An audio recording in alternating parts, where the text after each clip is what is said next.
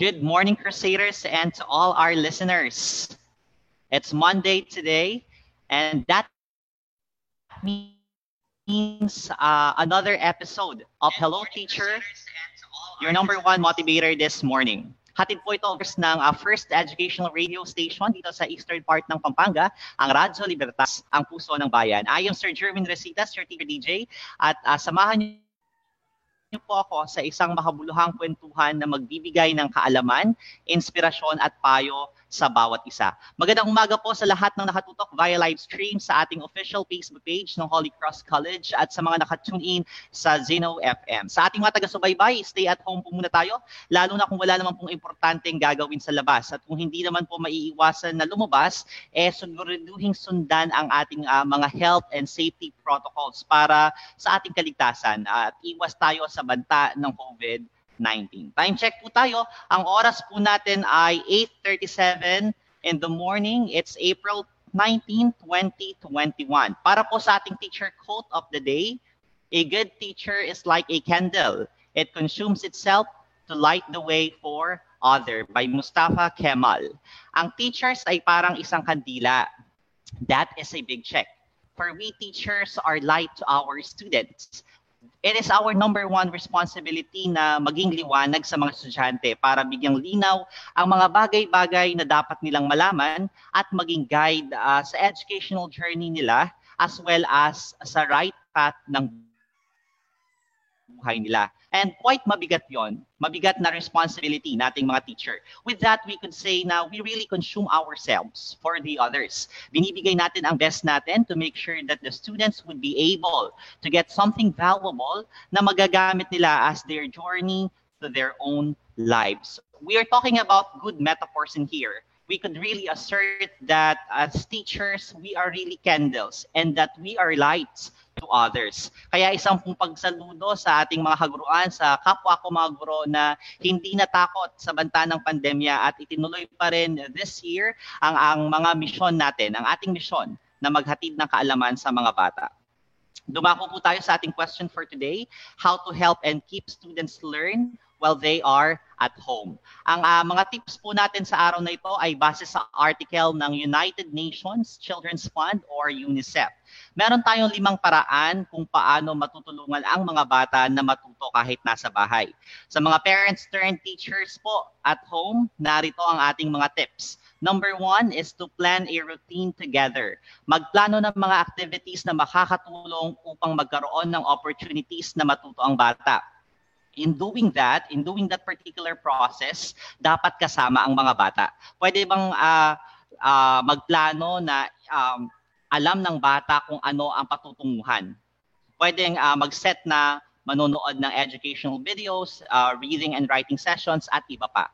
Have an open conversations. Number two, encourage children to ask and express themselves. Lalo na sa sitwasyon natin ngayon, it pays na may open line of communication ng bawat isa para alam natin ang kanilang mga nararamdaman as well as magiging platform ito sa pag-enhance uh, ng kanilang skills sa pagiging expressive. Number three is take your time. Don't rush things. Huwag nating biglain ang mga bata with tasks and activities. Konti-konti lang para right amount na kayang tanggapin at i-process ng mga bata ang maibigay natin. Dito maia-apply natin ang tip number one na dapat may schedule tayo at nakaplano ang lahat. Number four, protect children online. Gabay pa rin ng magulang ang kailangan lalo na sa pagharap ng mga bata online. Exposed kasi sila sa lahat ng mga bagay-bagay kahit hindi ito angkop uh, sa kanilang mga edad. Kaya dapat may mga set rules tayo para in control pa rin ang mga bata. Next, number five, is stay in touch with your children's education facility. Mag-maintain ng magandang communication line sa school kung saan nag-aaral ang bata ito ay para mas maliwanag na matulungan ang mga bata sa dapat nilang gawin na may kasamang patnubay mula sa kanilang mga guro. Huwag tayong magdalawang isip, lalo na ang concern natin ay ang mga bata. At yan ang kagandahan dito sa Holy Cross College. Uh, teachers are within reach uh, lalo na kapag uh, concern ang uh, mga bata tungkol sa mga bata ang pinag-uusapan. Kaya po shout out sa mga teachers ng uh, School with the Heart from the Integrated Basic Education, uh, sa, sa mga teachers ng senior sa college department. Yan po ang ating quote, question, and tips para sa araw na ito. Nakatutok pa rin kayo dito sa Hello Teacher, your number one motivator this morning. Ang topic po natin sa araw na ito ay teacher as frontliner. Pag-uusapan po natin ang uh, hinaharap ng mga guro, paano nila hinarap ang kasulukuyang sitwasyon at ang mga challenges sa kanilang pagtuturo ngayong may pandemya. So bago ko po ipakilala ang ating guest sa araw na ito, uh, sa ating mga taga-subaybay, uh, maging bahagi ng ating usapan, sagutin ng ating teacher po sa araw na ito. Ano ang kahalagahan ng edukasyon ngayong may pandemya? Makibahagi po kayo dito sa ating talakayan by answering the teacher poll question of the day. Ano ang kahalagahan ng edukasyon ngayong may pandemya? Ilagay ang inyong kasagutan sa comment section ng ating live broadcast sa official Facebook page ng Holy Cross College at babasahin natin ang inyong mga sagot maya-maya lamang. Ngayong umaga para pag-usapan ng topic na teacher as frontliner, makakasama natin ang isa sa magagaling at pinagmamalaking teacher ng Holy Cross College. I-welcome po natin ang very talented na si Sir Anjo Soliman. Good morning, sir. Hello, sir. Good morning po. Thank you for inviting me. Ayan, uh, sir, pwede niyo po i-greet yung mga estudyante niyo, yung mga co-teachers niyo po from uh, the junior high school. Yes po. Um, to my advisory section, uh, grade 7 Zechariah, hello. Uh, to my colleagues, Uh, pleasant morning and to the IBED principal, Ma'am Arlisa M. Reyes. Hello po. Ayun, good morning po. Uh, si Sir Anjo po ay isang teacher from junior high school. He handles science subjects. Ayan, so umpisa na natin ang kwentuhan natin, sir. I-start natin sa tanong na paano nyo ikukumpara ang sitwasyon natin ngayon with the previous school years back during the time na face-to-face ang ating klase? Ah, yes. Uh, I think sir there is ano po uh, 180 degrees turn mainly because before in the physical class we get to face students we get to see them their behavior kung paano sila mag-participate in our class. Um, but in today's modalities since we are just having online learning what we can only see is kung ano lang yung nandun sa camera. And by the time the student na nag-turn off yung camera um, there is a limited chance for us to see that student. So there is really a big difference between the modalities that we have last year no face-to-face pa and ngayon na online na. Especially in terms Ayun. of preparation. So um, dito pumapasok talaga yung pagkakaroon ng uh, eyes between uh, or eyes behind the head or at the back of the head which is uh, a concept of Jacob Kunin, being mindful and aware of our students. So, kung sa face-to-face classes, andyan yung mga students in our modalities right now, si teacher really needed to run an extra mile to try to understand and consider every student. So, ayun, oo. Tama naman sir, no, kahit uh, sa, sa, sitwasyon talaga nating uh, ito eh, puno tayo ng limitasyon. Malayong malayo sa kung ano tayo before na face to face yung ating uh, modality sa pagtuturo. Uh, with uh, it comes to papaano natin uh, i-handle yung klase, papaano natin i-deliver yung lessons, talagang uh, may limitations. But uh, the good thing is we still manage naman. Yes, indeed, sir. Uh, Of course, we can manage, sir, because as teachers, we are not only merely lecturers. No, we do a lot of things. We are we are uh, parents, we are guidance counselors, we are advisors, and so on and so forth. So, Ayun. with that roles, I think we can manage it, sir. Ayun, we have so many roles at uh, sa kasalukuyang uh, panahon nga sir, eh, ang number one uh, na bansag sa atin ay frontliner din tayo bilang mga teacher. So para sa iyo sir, ano ba pag sinabing frontliner ang isang teacher? Kapag sinabing frontliner sir, uh, you are involved in the decision making, you are in the moment, uh, you are engaged in the process. So in education sir, teachers, we are the one dealing with students. And right now in this pandemic, uh, kahit na anong nangyari, uh, we are still here we are trying to bridge the gap of geographical isolation, geographical distance from our students. So, uh, COVID, uh, we try we try to uh, think that this is just a virus. And we are more than that virus. We are educators. So, Ayun, oo nga naman no, sir, virus ka lang, uh, teachers kami. Yes, sir. Totoo po yun.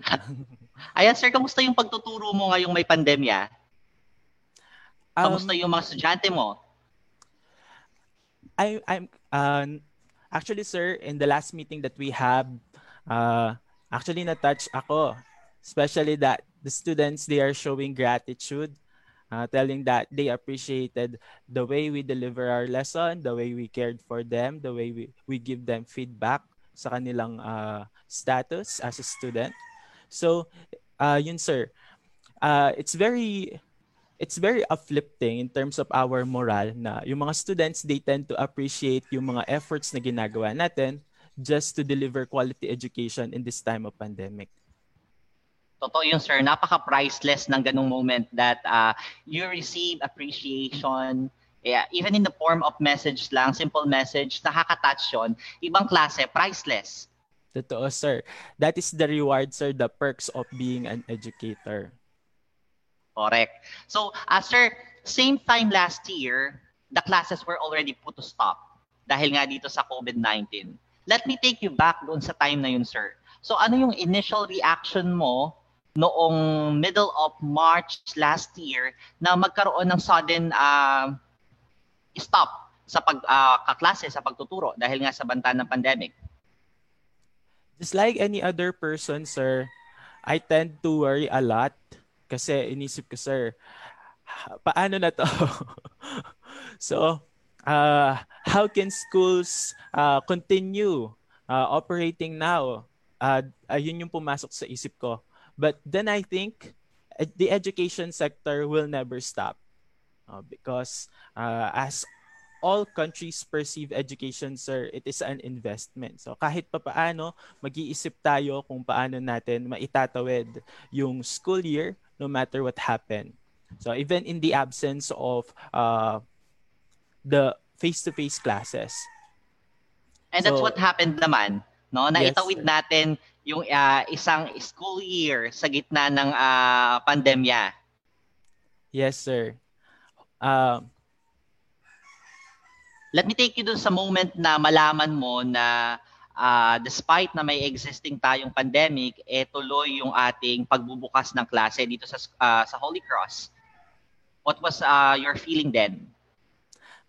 My initial uh, response is I'm excited.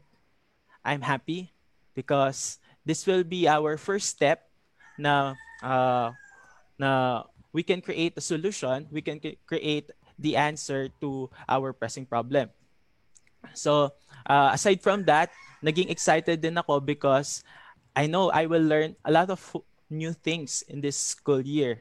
Uh, and nagkatotoo naman because just before the school year, we had a lot of inset we had a lot of seminars, especially on the use of technology, which is very exciting and fun, I should say. And that is something uh, we should be grateful for sa ating, uh, of course, Holy Cross, sa administration ng Holy Cross kasi they never stopped as well sa pag-continue uh, na i-develop, uh, bigyan tayo ng further uh, enhancement uh, sa ating pagtuturo despite na we are facing this uh, great challenge and the education sector. So, uh, speaking of challenges, napapanood natin ngayon or nakikita natin sa mga social media na may kanya-kanyang paraan ang mga guro para i-adapt o para tumugon sa pangangailangan ng mga students uh, in this uh, kind of setup na distance learning tayo.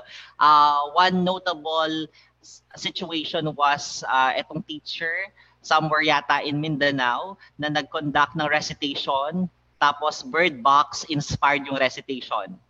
Wow. That's are you are you familiar with that, sir? Uh, very creative. So kayo sir, papaano kayo nag-adapt? May ginawa ba ang isang Sir Anjo para maging interesting sa mga students ang pag-aaral sa gitna ng uh, great adjustments na meron tayo? Yes, sir. Uh, I use I actually use uh, some theories of learning, sir, and tried them if they will work in the online distance learning. So I tried tapping their senses based on um, the Edgar Dale's cone of experience. So accordingly, if you will engage more senses into learning, then that will mean greater success on the part of the learner. So yun sir, I made use of educational videos, uh, pictures, I made use of interactive um, conversation. So they actually work sir and uh, the result is really satisfying. So Kamusta yung mga estudyante naman sir doon sa activities na ginawa mo sa kanila? Uh, some students sir, at first they seem to be timid and shy. So may mga students na sa unang tingin napakamahiyain, napakatahimik. But maybe because their senses were tapped and through the use of these interactive activities, sir, little by little nakakapagsalita sila, nakakapag-recite sila, nakakapag-participate sila sa mga discussion. Ayan, oo nga naman no. Uh, tuloy-tuloy ang ating kwentuhan pero uh, mag-break muna tayo by uh, reading some comments sa ating uh, mga tagapanood. Uh, good morning, sir, from Jasmine Meneses. Good morning, uh, Daddy J. Fresh niyo po. Thank you, Ma'am Clamas Fresh ka po. Good morning po, Ma'am Claresca Chan. Uh, si Ma'am Zoan, pa-shoutout po. Shoutout po, uh, Ma'am Zoan. Good morning, everyone. At uh, napaka-fresh niyo daw, Sir Anjo, sabi ni, ni Ay, thank you po. Hi, ma'am. Kamusta po? Ayan, uh, si Nicole Andrea, good morning, sir. Good morning, Nicole. Uh, si Jamie Colyado, happy Monday morning, Sir Jerwin and Sir Anjo. At of course, Hello. si Ma'am Lian Reyes Campo. Good morning, Ma'am Lian. Good morning po. Ayan, so bal- balik tayo sa ating kwentuhan, sir. Um, we're speaking of challenges. Napakaraming challenges sa pagtuturo ang kinakaharap ng uh, kapwa natin mga guro. If familiar ka din sir sa teacher na nagpunta pa sa uh, isang computer shop para lang mag-conduct ng klase dahil nawala siya ng internet sa bahay. Cases like uh, those uh, things, uh, yun ang mga kalimitang kinakaharap natin. Kayo ba sir, sa inyong sitwasyon, ano yung pinaka uh, biggest problem na kinaharap mo or yung mga usual or common problems na ikinukonsider mo during this time of pandemic? Ah, there are a lot of challenges. Tama ka doon, Sir Jerwin. In fact, I am really immersed with that, especially uh, my studies in line with that currently kasi sir I'm writing my research study which is all about uh, ICT and education specifically the experiences of teachers on the use of online distance learning in this time of pandemic. So uh, on my part personally what I experienced especially nung uh, nung pa nung bago-bago pa lang yung klase at that time of course uh, nangangapa pa tayo. We are still exp- exploring the use of technology, how we apply uh, methods, techniques. And aside from that, yung mga external factors pa, just like the use of our uh, devices, internet connection. Nung una, sir, since I'm just uh, nagpapaload lang ako nung una, uh, which is uh, 90 pesos, that is good for one week. And at times, because nagiging mahaba yung discussion, there is an instance wherein salita pala ako ng salita, naubos na pala yung data ko. so, external factors like that, at first it will it will make you feel frustrated and stressed, but as you learn on how to cope up with those instances, everything will work out uh, smoothly. So, right now, I already have uh, a stable connection, and right now I already know how to prepare before classes before my scheduled classes. So, yun sir. Siguro sir at first matututo muna tayo on how to on how to embrace the new uh the, the trends in education.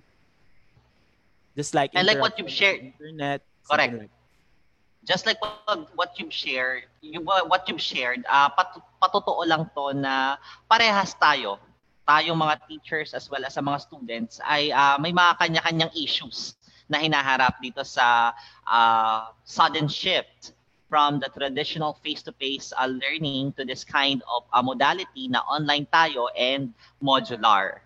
Yes, uh, sir. sir, with the one whole school year na nagdaan, na ganito ang ating uh, modality, kamusta yung mga estudyante mo, sir? Uh, saan sila kadalasan nahihirapan?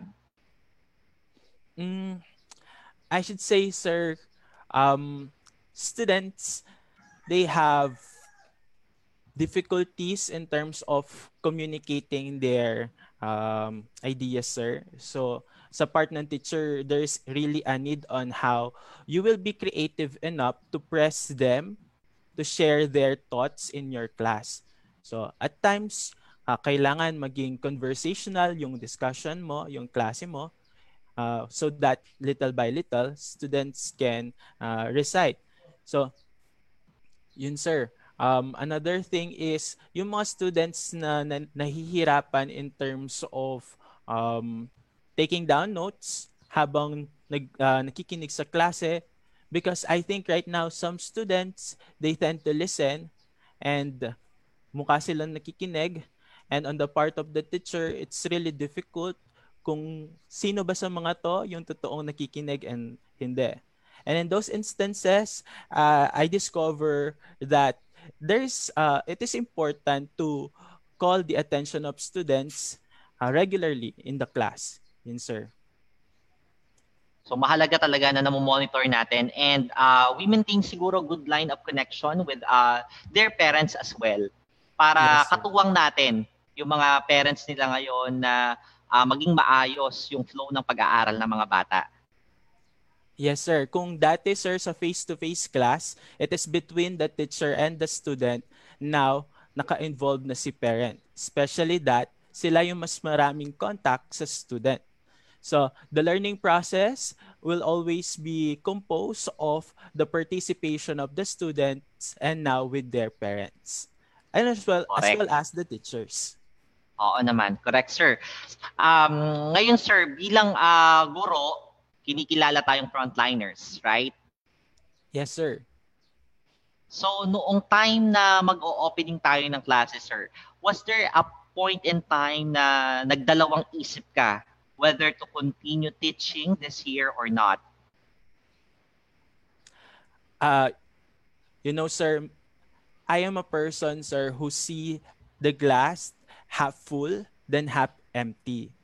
So, I'm Paano yun, sir? Yun, yun sir. Uh, instead of thinking that, ay, paano to, wala na. No? So, I will not stop from that, sir. So, as the teacher, I should be I should model the motivation, the enthusiasm. So, kung sino man yung dapat motivated, the first one should be me because I will infect the students to be motivated as well. So dapat I should show enthusiasm in learning new things, be adaptable and be flexible. Sa ating teacher Paul sa araw na to, sir, may tanong tayo na gaano kahalaga ang edukasyon sa gitna ng pandemyang kinakaharap natin. What would be your answer there, sir? Come again, sir? Uh, gaano kahalaga ang edukasyon kahit may pandemya tayong kinakaharap? Ay, oh, sir. Um, education is an investment for life and a ticket for a brighter tomorrow. So, yung yung education sir in every country it is considered as an investment because based on the human capital theory sir, kapag tayo ay educated, if we are educated enough, then there is a greater possibility for us to land on a stable job or better workplace. So, uh, in an individual basis, sir, uh, kapag yung student nakapagtapos, so mas ma, mas maayos yung trabaho mahanap niya. In a larger scale, sir, sa, sa bansa, no? so it will uplift the economy by having uh, more uh, employees in the workplace. No? So, napakalaga ng education, sir. Aside from that, it can, um, it, it's an investment, but also for the students. Yung education kasi, yung pagpasok sa school, it has been a norm for a long time. Yung mga students, uh, sanay na sila na everyday pumapasok sa school, everyday meron silang ginagawa, and it has been, uh, yun na yung naging life nila. So, this pandemic should not stop from this. No? Yes, it might uh, forbid us to have the face-to-face classes. It, it might forbid us to have the on-campus classes, but we can still remedy that we, we need to continue and we need to remedy that. And education should uh, continue. So, Ayan. Correct. So we are nearing actually to the ending of the school year sa Holy Cross kasi we started at August and then uh, ang end natin is this month of April. So malapit na tayong uh, magtapos. Actually, uh, natapos na siguro din yung uh, mga klase mo sir niyan. Tama? Yes sir. Last week we had the long test. Uh, tapos in the previous week, yun na yung pinaka last discussion namin in our online classes. So, kumbaga sir, nakita mo na kung uh, ano yung mga dapat mo pang i-improve. Ano yung dapat mong uh, gawin para sa susunod na school year. Pwede mo bang i-share sa amin yun, sir? Yes, sir. Um, first things first, sir, it's really with the preparation, sir. Last year, we are doing things uh, simultaneously. Last year, we are writing our learning materials. At the same time, we are teaching in our classes. And also, uh, we are having, we contact students as well as their parents with regards to our concerns. This time, sir, in this school year, since we are accomplished already with our learning materials, no, uh, naka, nakabawas na yon with our preparation na kailangan natin for the next school year. So, the thing that I also learned is that we should always be positive. Uh, we should always respond with a positive attitude, especially when having conversation with students. Students right now, they are also, just like us, nag-adapt din sila. And at times, you will encounter students na um, unprepared or you will encounter students na they are not uh, well aware of of uh, the things that they needed to accomplish. So they tend to message, Sir, ano po yung kulang ko? Sir, ano pa po yung hindi ko pa po naipasa? And Correct. And with that, it, we teachers we needed to have miles of patience, patience. exactly, we needed to sir. be positive in responding to them.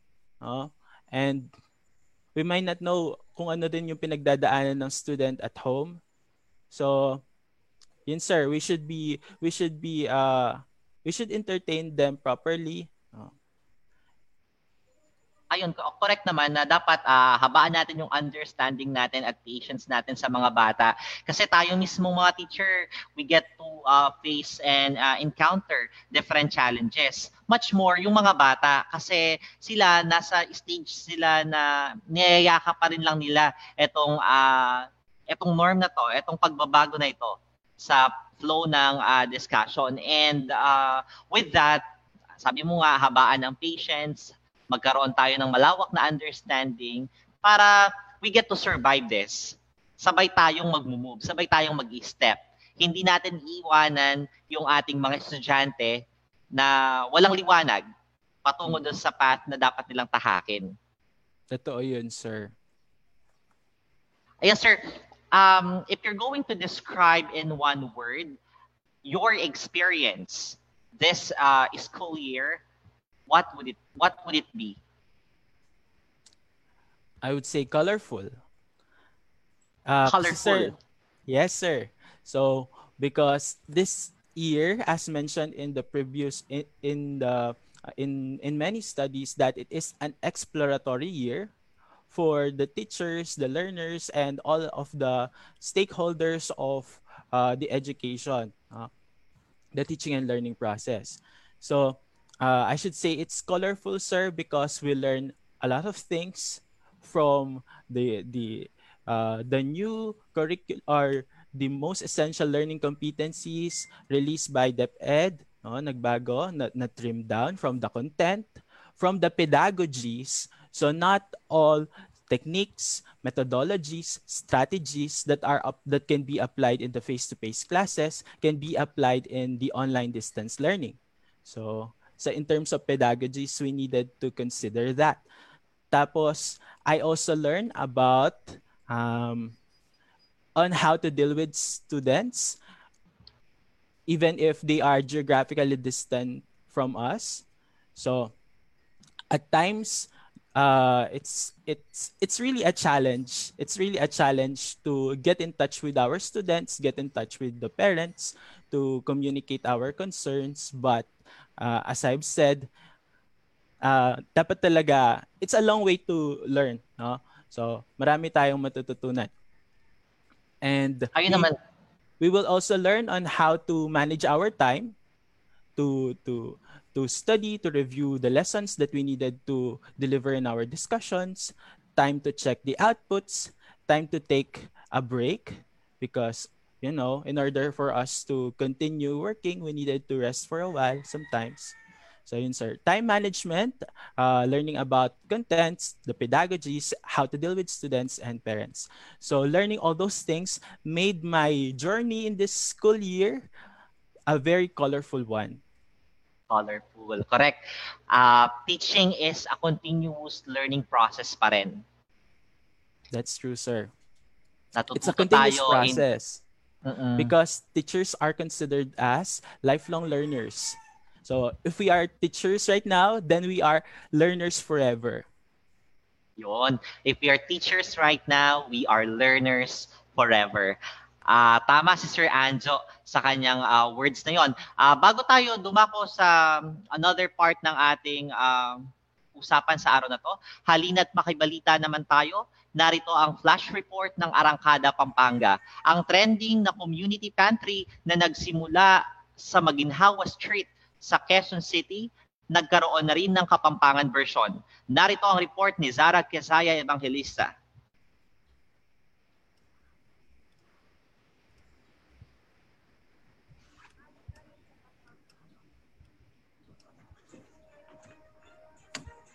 Community Pantry umabot na rin sa Pampanga. Panibagong pag-asa ang hatid na tulong ng mga Pilipino para sa kanilang kapwa sa pamamagitan ng pagbubukas ng tinatawag na community pantry. Trending sa social media ang community pantry sa Maginhawa Street sa Quezon City kung saan una itong ginawa ng mga residente upang makatulong sa mga mahirap na walang makain. Nag-umpisa ito sa paglalagay ng isang lamesa at istante na may gulay at delata sa gilid ng kalsada kung saan may karatolang nakapaskil, kumuha ng naayon sa pangangailangan at magbigay ayon sa kakayahan. Hinangaan ng community pantry dahil sa pagkakaisa at pagtutulungan ng mamamayan sa gitna ng krisis kaya naman nagkaroon na rin ito ng iba't ibang version sa ibang panig ng bansa. Nito lamang Sabado ay nagbukas ang Balibago Community Pantry sa siyudad ng Angeles at maging sa ibang parte ng Pampanga tulad ng Barangay Dolores sa siyudad ng San Fernando. Maging ang bayan ng Magalang nakiisa na rin sa pagtatayo ng kanilang sariling pantry. Sa ngayon, umabot na sa tatlong community pantry ang mayroon sa probinsya ng Pampanga. Sinimula ng mga mag-aaral mula sa UP Clark ang Balibago Community Pantry na matatagpuan sa Astro Park, Balibago, Angeles City sa tapat ng UFO in Japanese Restaurant habang ang Dolores Community Pantry naman ay makikita sa Shell Station sa tapat ng JBL Hospital. Samantala, inumpisahan ng bayan ng Magalang ang kanilang community pantry kahapon, ikalabing siyam ng Abril at matatagpuan ito sa Barangay Hall ng San Nicolas First. Ako po si Sara Evangelista para sa Arangkada Pampanga ng Radyo Libertas, ang puso ng bayan. Ayun. So sir, balik tayo sa ating kwentuhan. Bago yes, tayo sir. magbasa ng ating uh, mga comments sa comment section. Sir, as teacher, how do you manage yung ideas and realities na meron ka dito sa gitna ng uh, kinakaharap nating pandemya? How do you manage your ideas and realities as teacher? Ah, yes sir. Um, I would I would I will answer that technically, sir, in my subject in science. So sa science, sir, we usually have a bunch of competencies. Uh, sobrang dami that it really takes a lot of effort to to uh, design lessons na magfi-fit dun sa time para matapos lahat yon. In this time of pandemic, yes, na-trim down yung mga competencies uh, with our most essential learning competencies. And on our part as as on my as of as on my part as a science teacher, uh, challenge din yon on how I can I can adapt with these new competencies on how I can trim down my lessons so that magiging swak sila dun sa time frame allotted for our online distance learning and for our modular learning.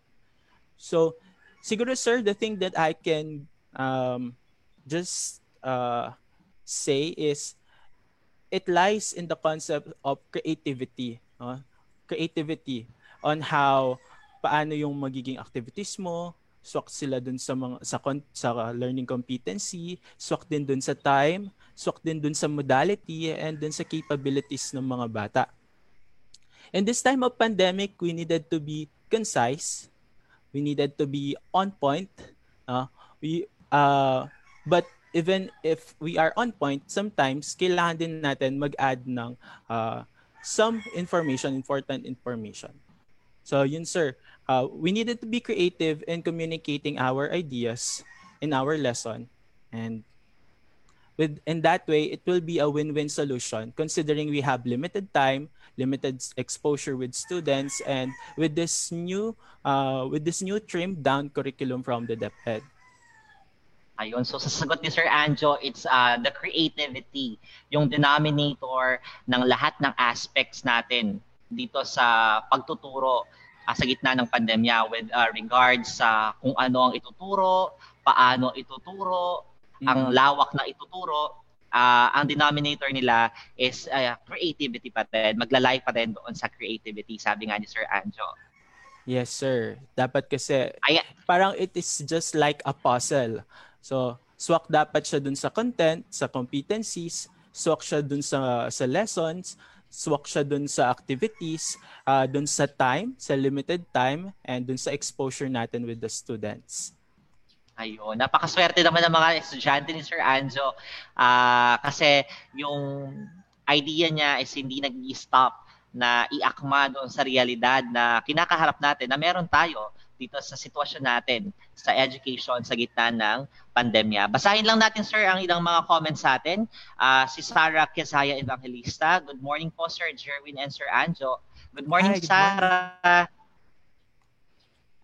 Ingat po palagi and God bless. Uh, si Ma'am Arlene is also watching with us, Sir Anjo. Good morning po, Ma'am Arlene. Hello po, Ma'am Arlene. Good morning po. Ayon, sir. So, uh, bilang pagtatapos po dito sa ating uh, kwentuhan, sir, uh, what would be your advice sa mga estudyante natin na uh, nag-aaral at uh, kumukuha ng kursong education? Ah, yes, sir. So, my advice will be somehow uh, with a touch of my own uh, personal insights. Because just this year, sir, just this year, uh, I was I was uh, honored to to teach in the college department in the first semester. So, oh. na-handle ko yung BS Ed Science uh, second year, yung mga second year, and the third year BS Ed Science. So, it's really a very wonderful experience, learning experience also in my part. And I think the advice that I can give them is everything or there's only one thing that does not change in this world, and that is the word change. So, uh, as a teacher, we needed to be adaptable. We needed to be flexible in order for us to to to bring the changing needs of our learners. So this year is a testimony uh, that everything can can can change. Everything can be flipped. Everything can turn around uh, ah, 180 degrees. So, from physical classes, nagkaroon tayo ng online class. And uh, as teachers with optimistic point of views, uh, so we, we tried our best to to bridge the gap. Uh, we tried our best to deliver quality education. So for the aspiring teachers right now, uh, you needed to brace yourself. You needed to motivate yourself. You needed to have a positive perspective Uh, you needed to be adaptable, flexible. So, this pandemic should not stop you from your dream on helping uh, on helping each learner unleash their potentials. So, ayun. Tama naman, sir, no, that uh, these challenges that we are facing right now should uh, never in a way hinder us in achieving our dreams, lalo na dun sa mga nangangarap talaga na maging teacher. Welcome kayo dito sa ating uh, profession, sa ating uh, uh, sa, sa profession ng uh, pagiging isang guro. Kasi teachers, for me, no, uh, will never be replaced. Yes, kahit sir. anong technology. That's true, sir. Because this technology, sir, they don't have feelings, no? And this technology, we just created them. Correct. Pero, At the end of the day, yes, sir. At the end of the day, still, uh, teachers will be in control. Etong mga technology, they will just serve as our guide, our uh, helper, but uh, at the end of the day, it is really the teacher, the one who will work with passion, with love, and with care to make the students uh, be able to bring out to themselves yung best version nila and uh, lead them to their successes in the future. That's true, sir. Ayan, so uh, one more uh, comment si, si Jean De La Rosa. Good morning po, Sir Jerwin. Saludo po kami sa inyong mga guro saan mang sulok ng mundo. Maraming maraming salamat, Jean. Yung sakripisyo at mga efforts po ninyo for the students, doon pa lang po, panalong-panalo na kami kahit may pandemya. Tama naman, nakaka-touch nakakataba ng puso itong mga itong messages ng mga estudyante natin.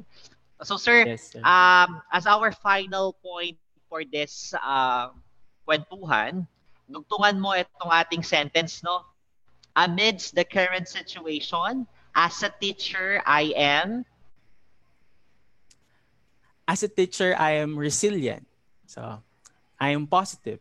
I am not not in the, the the COVID, I am positive in terms of my perspectives. o dapat uh, dapat careful ka kung paano mo i-classify ang sarili mo, ano, positive ba kung saan. Yes. I, sige, I, I will just make use of other words. I'm optimistic. And with that, it will it will uh it will help me to to address to hurdle all of the challenges that this, that this pandemic uh, brought in the uh, in our role as educators. So uh, let's work it out together. Uh, so the teaching and learning process, its success will, will always depend on the participation of the teachers, the learners, and this time with the parents. Uh, I love this quotation and I would like to share it in here, sir. So it is a quotation from Helen Keller. Alone, we can do so little. Together, we can do so much. So we should always uh, help each other to to get through this pandemic. So ayun. Maraming maraming salamat Sir Anzo for your time and for sharing to us wisdom this morning. Thank you very much sir for having me. It's really an honor and a pleasure. Ayun, maraming maraming salamat po at uh, maraming maraming salamat po rin sa mga tumutok sa atin dito sa programang Hello Teacher this morning. Uh, maging bahagi ng Holy Cross College, gamitin ang uh, enrollment link na makikita sa screen or pwede nyo i-visit ang ating FB page para sa kompletong detalye kung paano magiging bahagi ng paaralang ang may puso. Muli ako po si Sir Jerwin Resitas, bumabati sa inyo na isang magandang umaga dito sa Hello Teacher, your number one motivator this morning. Maraming salamat po.